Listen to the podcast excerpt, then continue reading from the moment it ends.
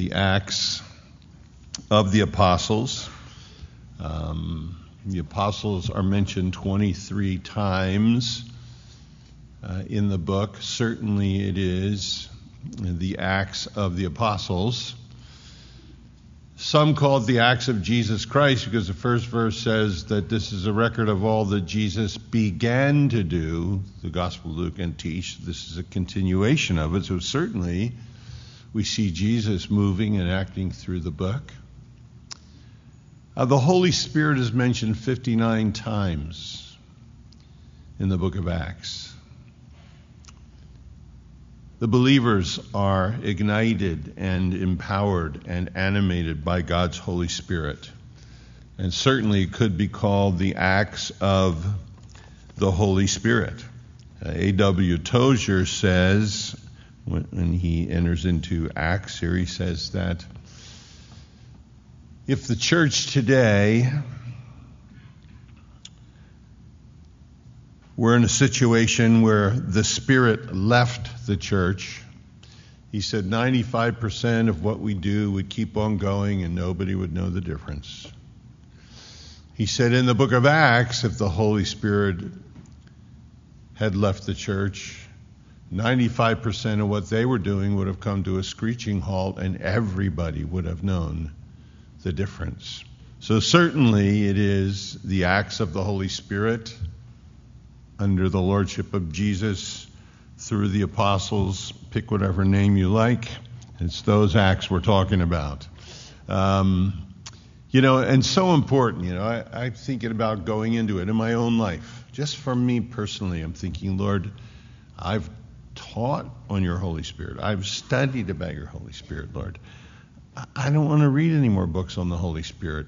I just want to spend time with the Holy Spirit, you know what I mean? I don't want it to be an academic exercise. I want it to be a greater reality in my life. And the church, whenever the church has substituted anything for the Holy Spirit, it has lacked power, it has been defeated, it has been weakened. So there's certainly something to say to us. Now, this is not a complete history of the church. This is just covers about a 30-year period from 30 to 60 AD, and kind of in that period right there. It is a record of decisions that were made, pronouncements, judgments that were made. It gives us pictures of the church seeking the Lord, the Holy Spirit moving, the apostles. But it's not a complete history, but it's what the Lord wants us to have. It ends in chapter 28 in Paul's first imprisonment, and most scholars say the book shouldn't end with a period. It should end with a comma, because it's not the end of the church's history. It's the beginning of the church's history. If you want to read a great single volume on church history, get the Pilgrim Church. It's one volume. I asked one of my friends at one point in time, what's good church history? And he sent me 31 volumes for free, which is a bargain, but it was the Nicene, Anti-Nicene, the Post-Nicene, Father Schaeffer's, I'm never going to read that. I'll meet them before I read that, But Dave Hunt said, no, this is what you want, Joe, and sent me a copy of the Pilgrim Church. It's one volume. It's tremendous, and it follows the church through its history practically, informatively. That's a great volume to get a hold of if you want to study a bit through church history. Here, as we look into this, I think our question is, and it should be, how does a handful of believers, Christ is going to ascend, he's going to leave the church, and how does a handful of believers within a generation go from Jerusalem to Rome and touch the world? How does a church that's under small church, only one, that's under religious persecution from the Jews in Jerusalem. They're under civil hostility, the iron fist of Rome. You know, we gripe and complain about, oh, they're doing so that. You know, just we look at this group here under a government that could kill any of them whenever they want to, under the established religious system that was handing them over to civil authorities and persecuting them. And yet this church flourishes and it touches the world. And I think we need to see that in the culture that we're in and the antagonism that's growing in our own culture and around the world towards the church. It's a great time to be here, great time for us to sit alone and pray about the things that we're looking at as we move into this, because sometimes we think, hey, you know, we could use a friend in Washington or in City Hall or something, and without that, we're not going to get much accomplished. This tells a completely different story as we go into this book. I think it's important. It says here as we begin, the former treatise have I made, O Theophilus, of all that Jesus began both to do and to teach. So the former treatise have I, our author, unanimously through church history from Eusebius and the earliest church fathers, this is written by Luke. He mentions Theophilus, who he mentions in his gospel, in the beginning of his gospel. And this is the good doctor that traveled with Paul. As of chapter 16, the book of Acts changes from they and them to we and us. Paul then is in journey with Luke, and Luke goes along with him. We certainly hear of him in Colossians and Philemon, and we follow Luke with Paul all the way to the end in 2 Timothy. There, chapter 4, verse 11, Paul says, everybody's forsaken me, Luke alone is with me. And when Paul then is martyred, Luke fades off the scene. There's only two church traditions. One says that he lived out his life and he died in Bithynia.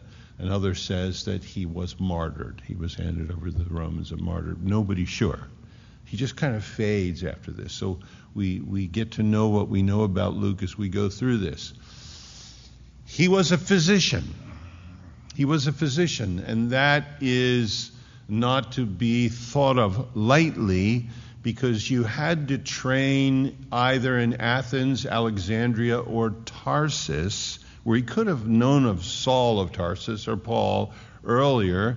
You did your medical training, and then you had to do the last 4 years in Rome at the Collegium Archaeotorum, it was called. And you trained there under older physicians, and finally you were licensed to practice medicine in the Roman Empire. And if you did something wrong, they could revoke your license. And a lot of what they did, passed from the Greeks to the Romans, was medical practice up till the 1700s, remarkably. So Luke is brilliant, no doubt. I think in the Gospel of Luke, there's 312 words. We don't have anywhere else. Between the Gospel and the book of Acts, there are over 50 medical terms that we don't have anywhere else, that no doubt Luke is brilliant in his writing, the way he collects data. If I look at his Gospel, it starts this way, if you remember, or if you want to turn there.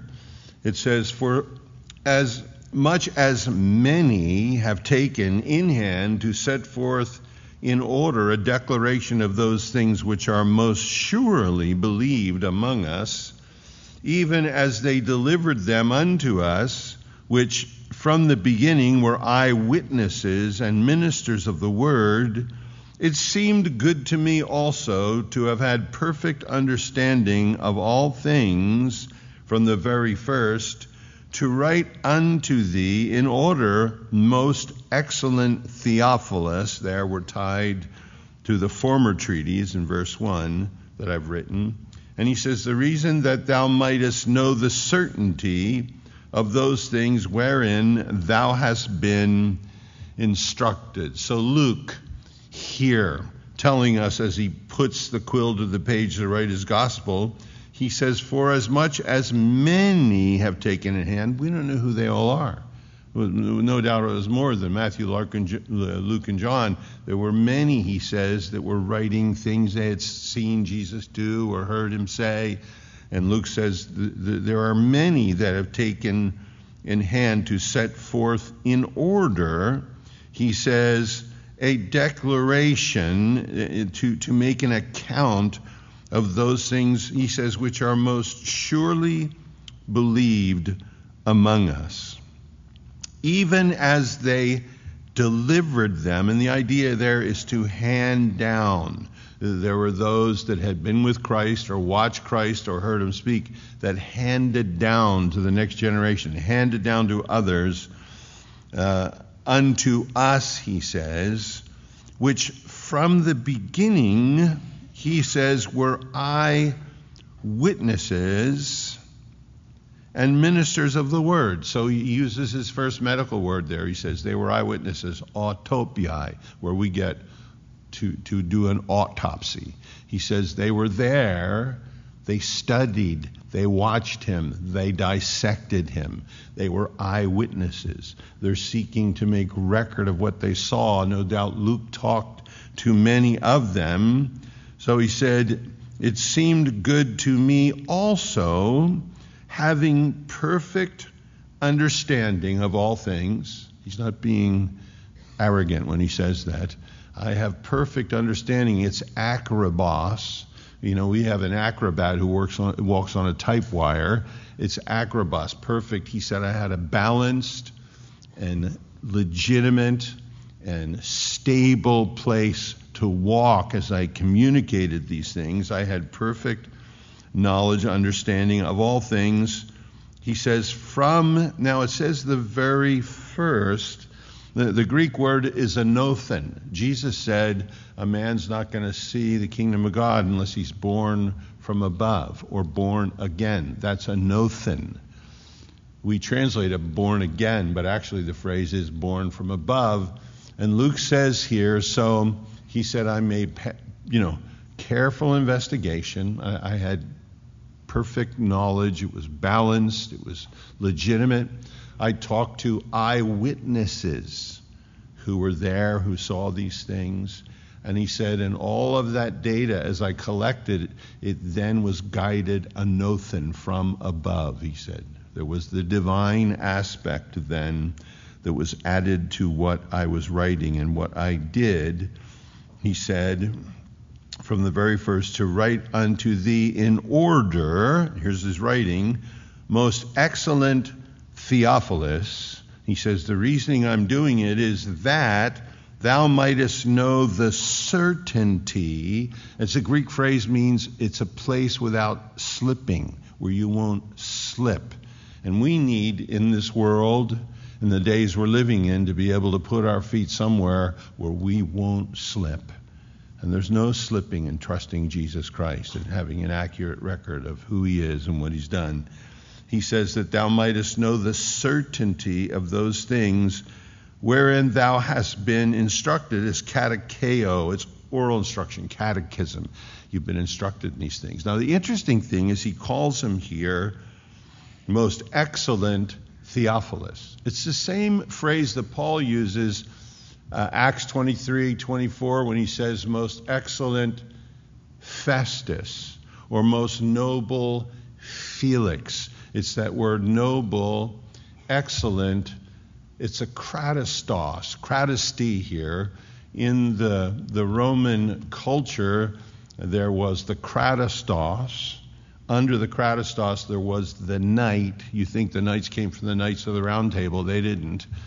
Pontius Pilate was a knight of Polati, Pontius Pilate. That was his rank. It was a knight. It was above just military. And then you had plebes. If you've been in a fraternity, you know what a plebe is. So that was the common people of the day were plebes. Above them was a rank called knights. And then your governors and your senators were called catastros, or catastri here. So in that day, if you were a senator, you usually owned your own doctor. It was cheaper than Blue Cross and Blue Shield, as it might be today, to own your own doctor. So no doubt Luke was probably a slave of Theophilus, who was either a senator in Rome or a governor, and possibly when he did his last 4 years of internship in Rome, he may have come in contact with him then. He says he talked to eyewitnesses. Look, Luke is interesting, and we're going to get back to Acts, but I thought this week, by way of introduction, we could maybe get to know him and look at him a little bit, because he's the only Gentile writer in the Bible. And if Paul didn't write Hebrews, I think he did, but it's up for debate. If Paul didn't write Hebrews, that means Luke was the major writer of the New Testament, because both his gospel and the book of Acts are long. So if Paul didn't write Hebrews, Luke is our major writer in the New Testament. And he's a Gentile, which is highly unusual.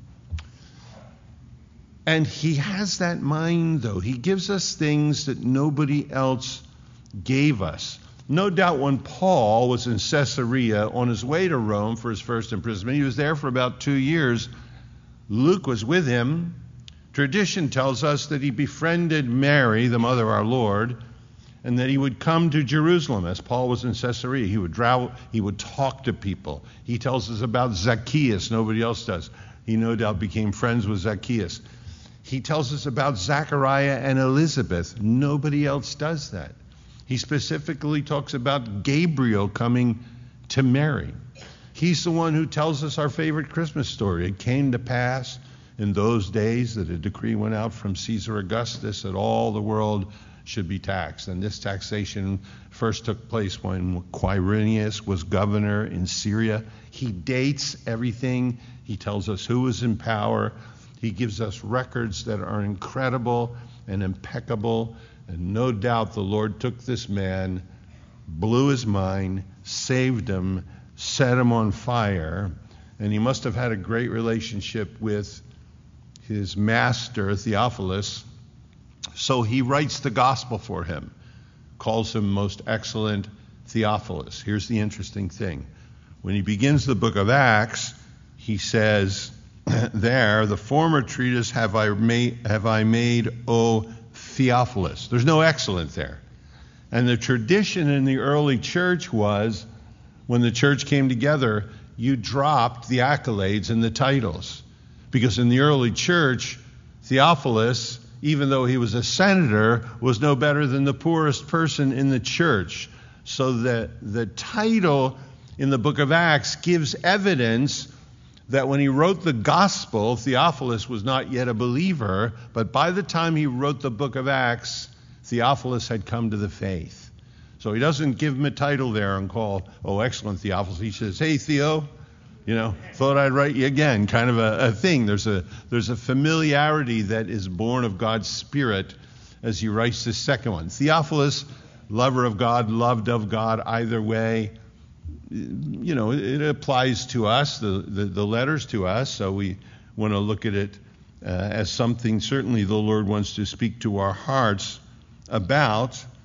And he says here that the first treatise he wrote was all that Jesus began to do and to teach, and the inference is that this second letter is what Jesus is continuing to do and teach. Now, some scholars argue and say the language demands that he wrote about what all Jesus began to do and teach, and because of the language, it only continues till the ascension. Like Jesus ain't doing anything for the rest of the book or in the world we're living in today. No, I think you can rest assured that the story of the gospel of Jesus Christ, Matthew, Mark, Luke, and John, is the beginning of someone who has no beginning. It tells us the beginning of the story of the one without beginning that came to a stable, to a virgin born in Bethlehem of Judea, who had never touched lepers before, who had never touched blind men before, who had never been hungry before or tired before, never been spit on or beaten. He says, the first thing I wrote was the beginning of this treatise, this record of all that Jesus began to do and to teach, inferring now, Theophilus, what I'm handing to you is the continuation of that story, because he is still very much alive as he is tonight here, and he still has a work to do before that trumpet blows and he comes. And he put us here now, right? I'd have made another choice. I know this. If I was God, I wouldn't be pastor, that's for sure. I'd have picked Jerry or somebody else, you know. It says, until the day which he was taken up, after that through the Holy Ghost had given commandments unto the apostles which he had chosen. So there were things that he began to do. He was active in their lives.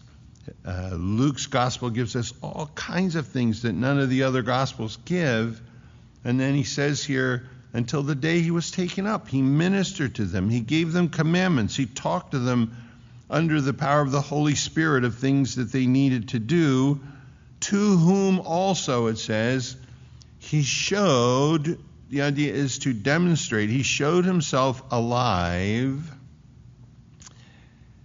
after his passion, Luke says, by many infallible proofs, being seen of them, Luke's not putting himself there, seen of them 40 days, and speaking of the things pertaining to the kingdom of God.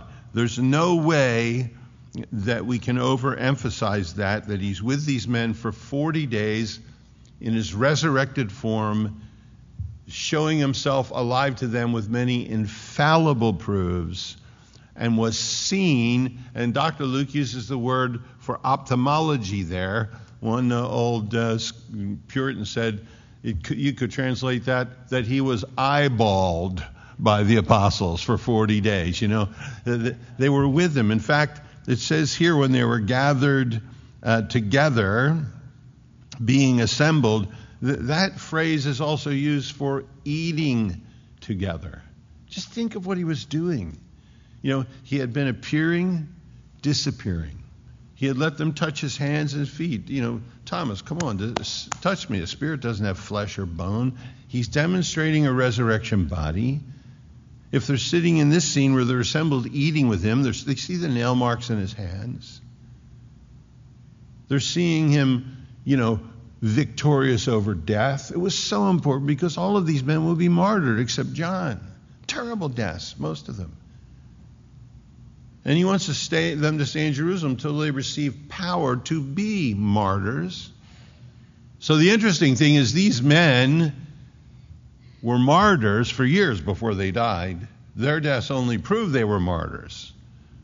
But here he's gathering them, he's training them, he's showing them, he's demonstrating the resurrection. That's in the middle of what we believe as we go through the book of Acts. All of the sermons bring the resurrection into the center of it. So these guys are thinking, well, stone me. What are you going to do? Kill me, you know, crucify me. I've already seen the other side, you know. This is a remarkable set of 40 days when he talks to them about the things pertaining to the kingdom. John chapter 20, verse 22 says there, when it was just the 11 with him in the upper room, that he breathed on them and said, receive the Holy Spirit. He breathed on them as he did breathe the breath of life into Adam's nostrils, and he had been waiting since then to breathe the breath of life again, no doubt. And he said, receive. The class condition is right now, right here, the Holy Spirit. That'll be important as we go through this. Because people say this, you know, these guys were a bunch of country bumpkins. They're going to say, is this when you're going to restore the kingdom of Israel? They don't know what they're talking about. No. These were remarkable men. They had been interviewed by this doctor, this physician, who's brilliant. More than that, they sat with Jesus for 40 days, who was beyond brilliant, who demonstrated the resurrection. And it says, and he spoke to them concerning the things of the kingdom. Luke 24:25 says there that he opened their understanding. These men are being taught by the best teacher. They're understanding what he's saying. God is going to restore the kingdom to Israel. It can't be that far in front of us tonight. And they're going to ask about that again as we move forward into these verses. So speaks to them in regards to the kingdom of God and being assembled. Are they just gathered, or as it says, are they eating together? It wouldn't surprise me if he's eating with them. Being assembled together with them, commanded them that they should not depart from Jerusalem, but wait for the promise of the Father, which saith he, you have heard of me. For John truly baptized with water, but you shall be baptized with the Holy Ghost not many days hence. So he talks about the promise here in Luke's gospel as he closes. And I'll read from that verse where it says, he opened their understanding that they might understand the scriptures. So they're not novices when they ask about the kingdom being restored to Israel. And said unto them, thus it is written, thus it behooveth Christ to suffer and to rise again from the dead the third day, and that repentance and remission of sins should be preached in his name among all nations, beginning at Jerusalem. And ye are witnesses, there's our word again, of these things. And behold, I send the promise, there's the promise, Acts chapter 1. I send the promise of my Father upon you. It means to be clothed in, upon you. But tarry ye in the city of Jerusalem until you be endued, clothed with power from on high. So the end of Luke's gospel is an abbreviated version of Acts chapter 1. And it's the same thing. He tells them there to stay there and wait for the promise. Here again, he says the same thing. Wait for the promise. When Peter preaches and multitudes are saved, in chapter 2, verse 38, then Peter said unto them, repent and be baptized, every one of you, in the name of Jesus Christ, for the remission of sins, and you shall receive the gift of the Holy Ghost. For the promise is to you and to your children and to all that are afar off. The promise relative to the Holy Ghost. These are men who had already received the Holy Ghost when he breathed on them. I have no problem, and I completely agree that at the second you're saved, as Paul says in 1 Corinthians, we are all baptized into one body by the Holy Spirit. We are all baptized into one. That is, the Holy Spirit takes us and baptizes us into the mystical body of Christ. None of us are asking for that. I didn't say, Lord, would you save me and put me into your mystical body? I didn't do that. I said, I'm a jerk. I'm an idiot. I'm going to hell. I'm a sinner. Would you please forgive me? And the Holy Spirit does that. That's being baptized by the Holy Spirit. What he's talking about here is being baptized with the Holy Spirit. And that differs. Here the Holy Spirit is to come upon the believer. It's called, through the gospel, Jesus said, you'll be endued, clothed with. It says it fell upon them here on the day of Pentecost. In Peter's sermon, he says, this is the Spirit being poured out.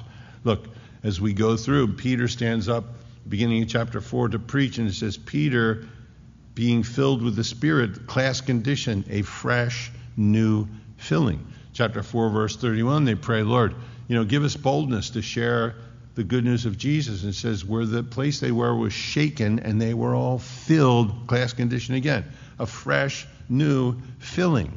So there's one experience that happens a single time. That is when we're saved, we are baptized by the Spirit. He's the baptizer. and he baptizes us into the mystical body of Christ. Somewhere in our Christian experience, and it can be simultaneous, but we then are baptized by Jesus. He's the baptizer, and he baptizes with the Holy Ghost. Now look, it's the experience he had. We're clearly told that Jesus was born of the Spirit. Clearly. Then when he's 30 years old, at his baptism, there it says the Spirit came upon him. And that's when his public ministry began. These men had already become part of the mystical body of Christ. And now he's saying, I want you to wait until you're endued with power from on high. Look, one of the things I enjoy about Calvary Chapel is, many of the Baptists and our brethren, I love them, we're comrades, but they're cessationists and they don't believe the gifts are for today. And they're a little bit spooked by us because they're not sure if we're charismatics or charismaniacs. Okay? They're more charismatics, not charismaniacs. On the other side, you have the charismaniacs who think that we're grieving the Spirit because we don't let people talk in tongues during the service. You know what a sideshow this would be if we let people talk in tongues during the service? Every nut for 100 miles would come for an audience this big. And look, if I have the gift of teaching and I'm teaching, the Holy Spirit's not schizophrenic. He's not going to interrupt himself teaching so that he can speak in tongues, okay? I believe the gifts are today. I pray in tongues at home. Do that. If you're not happy because you can't pray in tongues in church, you have to ask yourself a question. What about the other 6 days and 23 hours? Feel free. We're here to study the Scripture. That's why we gather. Interesting thing to me is he says this. Wait. There's no plan A, no plan B. He just says, wait. Isn't it interesting? All of your training, you've been with me for 3.5 years. All of your seminary, you've been sitting with me for 40 days looking at my risen body. You've got all of these natural abilities. You've got all these skills. You're all different. You've got all of this going, but you ain't ready. All of that training, and they were in the best seminary that ever existed. None of that means anything until it is ignited by the Holy Spirit. You wait. You're not complete. You're not ready to go. You've seen the best. Wait. And, I think about that. I mean, I was in Israel when Reagan bombed Libya. And you feel really far from home. You think, is this going to escalate? Ezekiel 38, I can't swim home. Can't drive home. How am I going to get out? You feel, and I'm thinking, well, Kathy, the kids, the church, they're there. I'm so far, you feel really far away. I was in Mount Hermon, California, when... The Twin Towers went down. Don McClure comes pounding my door and said, Joe. I said, what? It was early. He said, Washington's under attack. The Pentagon's under attack. I said, yeah, sure, Don. Shut the door. And he started banging again. He said, no, I'm telling you. And it's Don McClure, so you don't believe that. So I said, yeah, Don, sure. And I shut the door again. And my phone rang. It was Kathy. And all I had on was a pair of shorts. No shoes, no socks, no shirt. I walked out on the balcony to talk to her, and I slid the door shut. I heard click, and I'll always remember this. I'm locked out on the balcony now, and there was nobody in there. Everybody's across and where I'm supposed to be in the conference center, watching the live footage of what's going on, tears, so I finally climb over the balcony, let myself down, and swing and jump onto the next balcony on the second floor. I was on the third floor, and bang in there. There's nobody in there. Did the same thing, swing, jump down to the first floor. So finally I'm walking around, no shirt, no socks. It's cold. I'm stepping on pine cones. I had to go find somebody that had a key to my room to let me back in. So I'll always remember that day. But, when we finally get over there and the towers, everything, people are crying. And you feel so far from home. I talked to Kath. I said, well, use the credit card, do this. You get the kids from school. What's going on? What are they doing? Whatever happens, the guys are there. You can talk to them. And you think, if I knew that there was going to be that mess. What would I have left them so they would have been prepared, you know? If I knew there was going to be hostility and persecution, what would I have left them? Ammo? Water? Grain? You know, he loves his bride more than I love my bride, and he loves his children more than I love my children, and he knew that they were going to be martyred. He knew they were going to go into hostile territory. He knew that the forces that be on the earthly side of things were going to be against them. He's omnipotent. He knows all that. He's all powerful, so he can give them any resource of heaven. And you think, all right, Lord, what are you going to lay on them? They're headed into a deep soup here. What's going to go on? And this is what he says. He says, wait. I hate waiting. At red lights, in the supermarket. My wife always says, you're so impatient. You're so impatient. I'm thinking, I got things to do. Jesus is coming, you know. People in the checkout stand pull their check out. They think that's why it's called a checkout stand. And it's like, oh, I'll just pay for it. Put the check away, you know, just let me get out of here. Isn't it interesting? Wait. It was 10 more days before there was fulfillment to that waiting. But it's so interesting to me, he had all reasons, he had everything, and he's basically saying everything you've got, everything you've accumulated, everything you've been taught, it's not sufficient. You all have to have a personal relationship with the Holy Spirit. I don't care if you have a PhD, I don't care where you went to seminary, I don't care where you went to medical school, I don't care where you did this. If you're going to serve me and be my witnesses,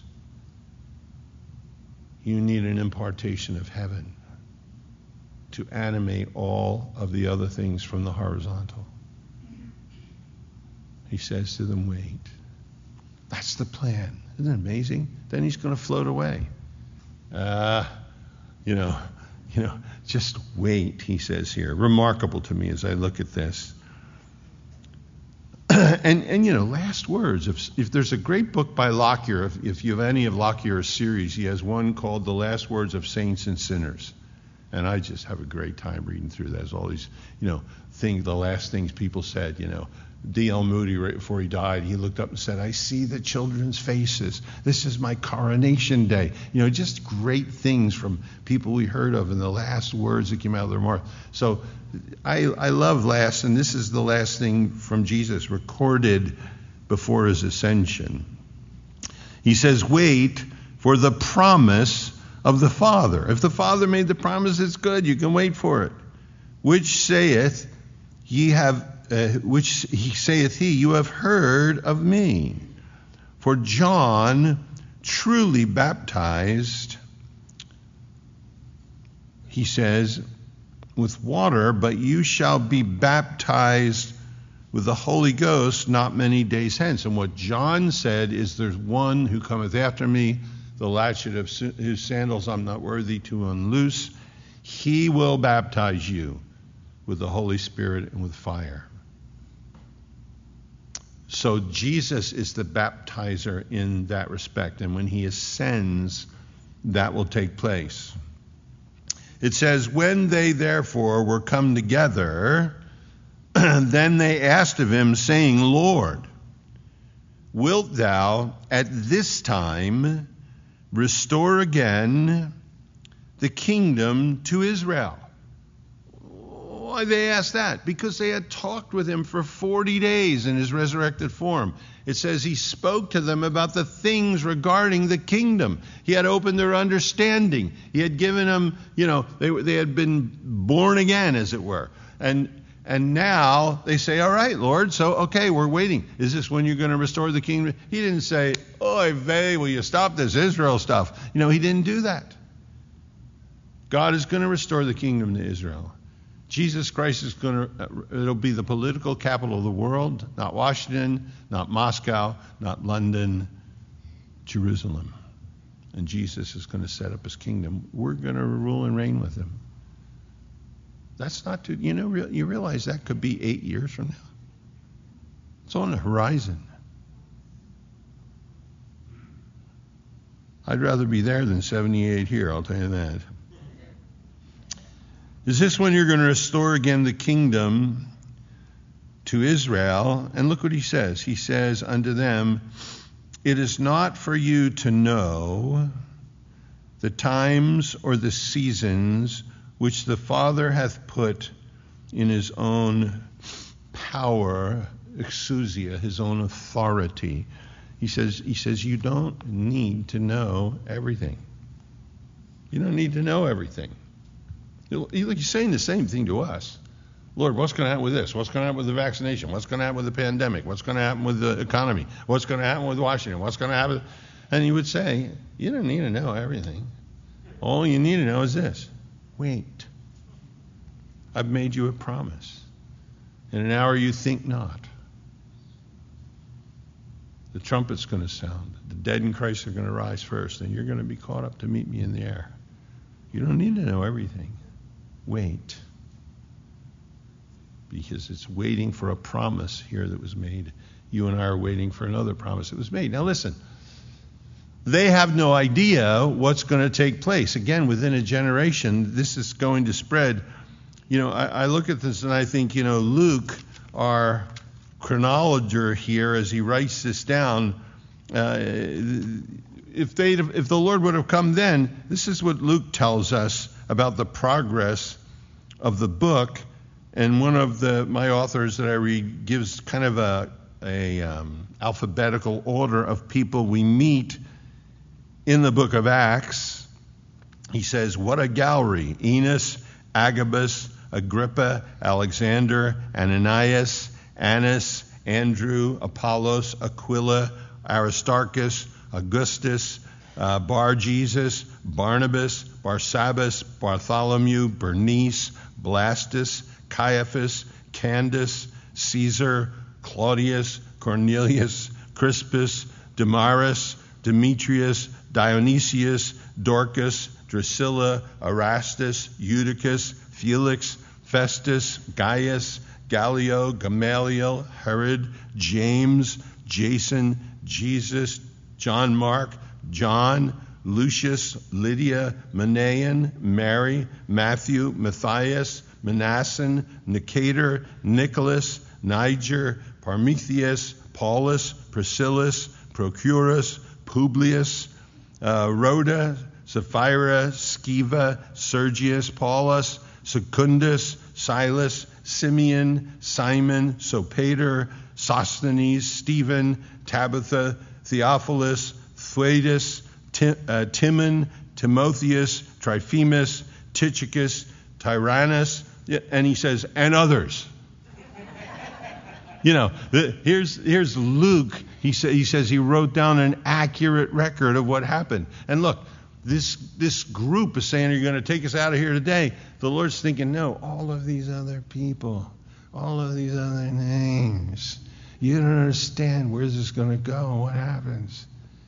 And I see this group sitting in Calvary Chapel, Philadelphia, on Wednesday night studying this chapter where you're asking this question, that are going to be mine, they're going to be blood bought, they're going to be my sons and daughters, they're going to be my bride.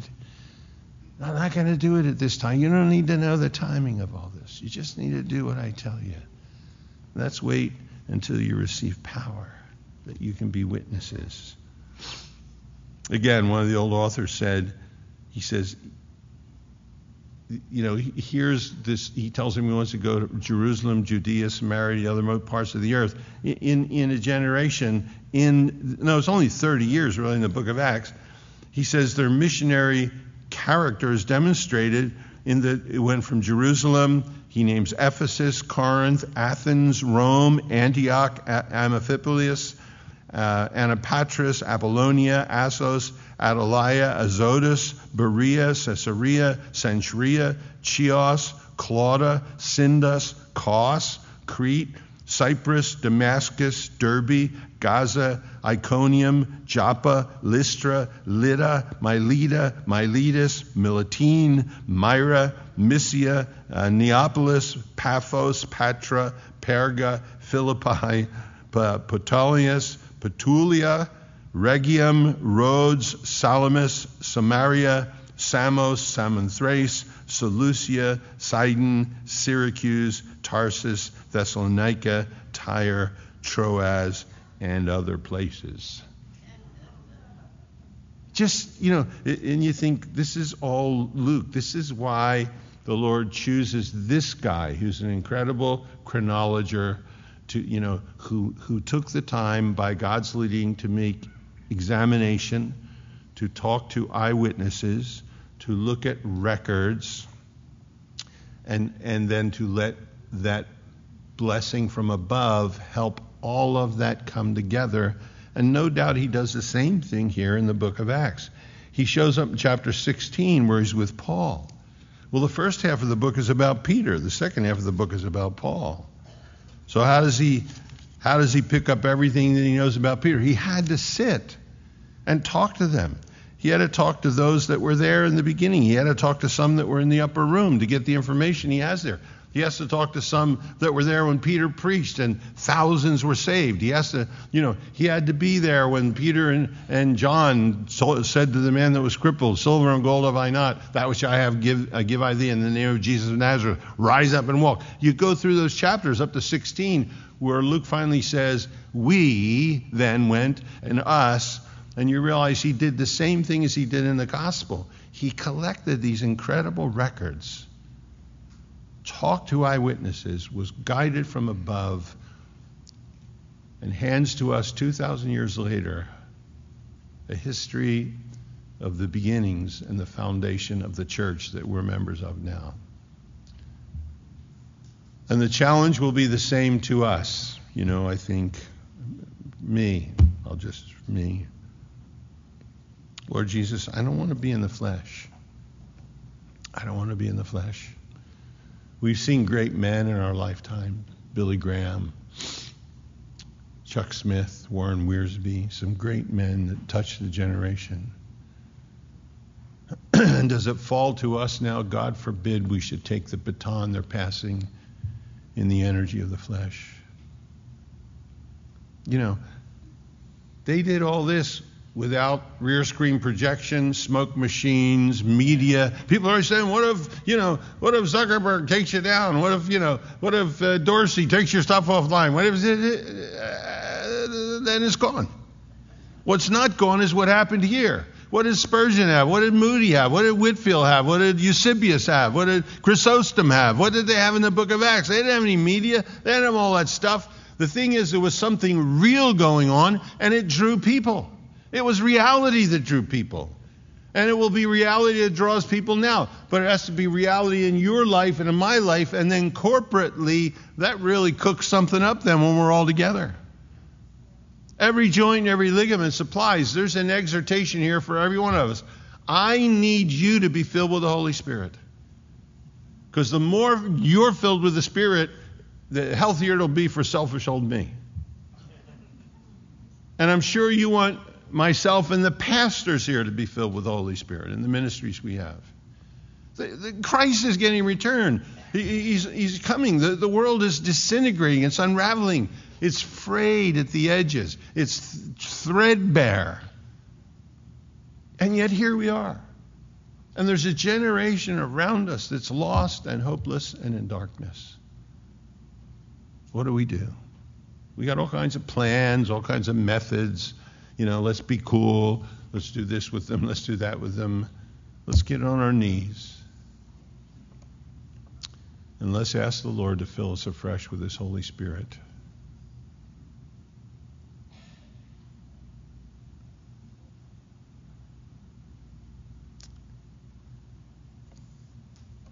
I remember Alan Redpath said he was with a man who he highly respected. And a young student came up and said, "What's the secret to spiritual leadership?" He said, "Are you willing to pay the price?" He said, "What's the secret, sir?" He said, "Bent knees, broken heart, wet eyes." Bent knees, broken heart, wet eyes. That's a wonderful place.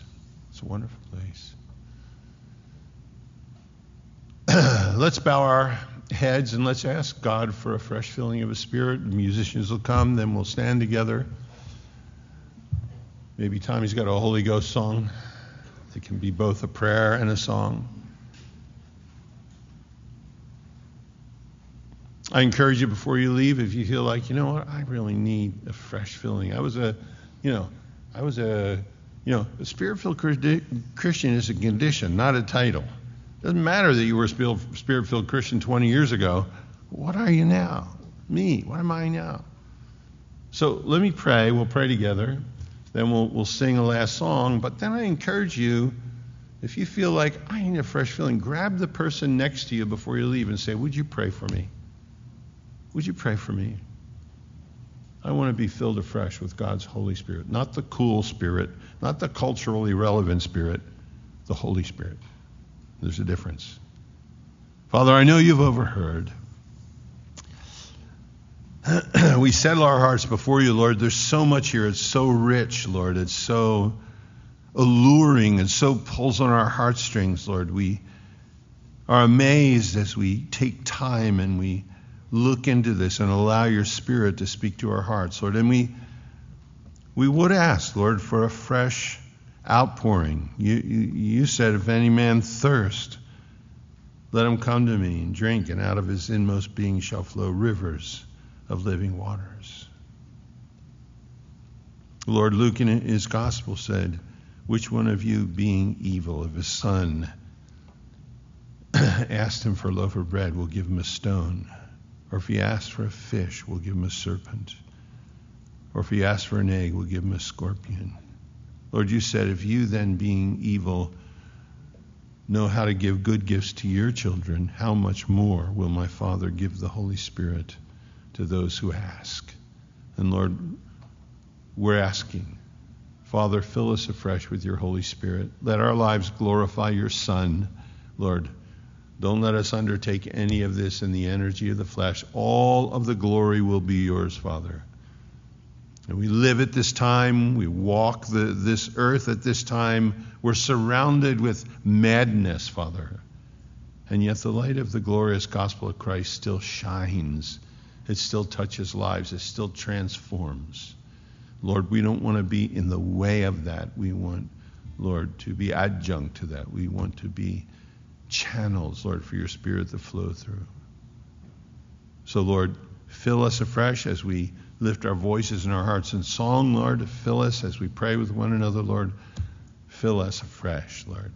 We look to you. We pray in your name. Amen. Let's stand.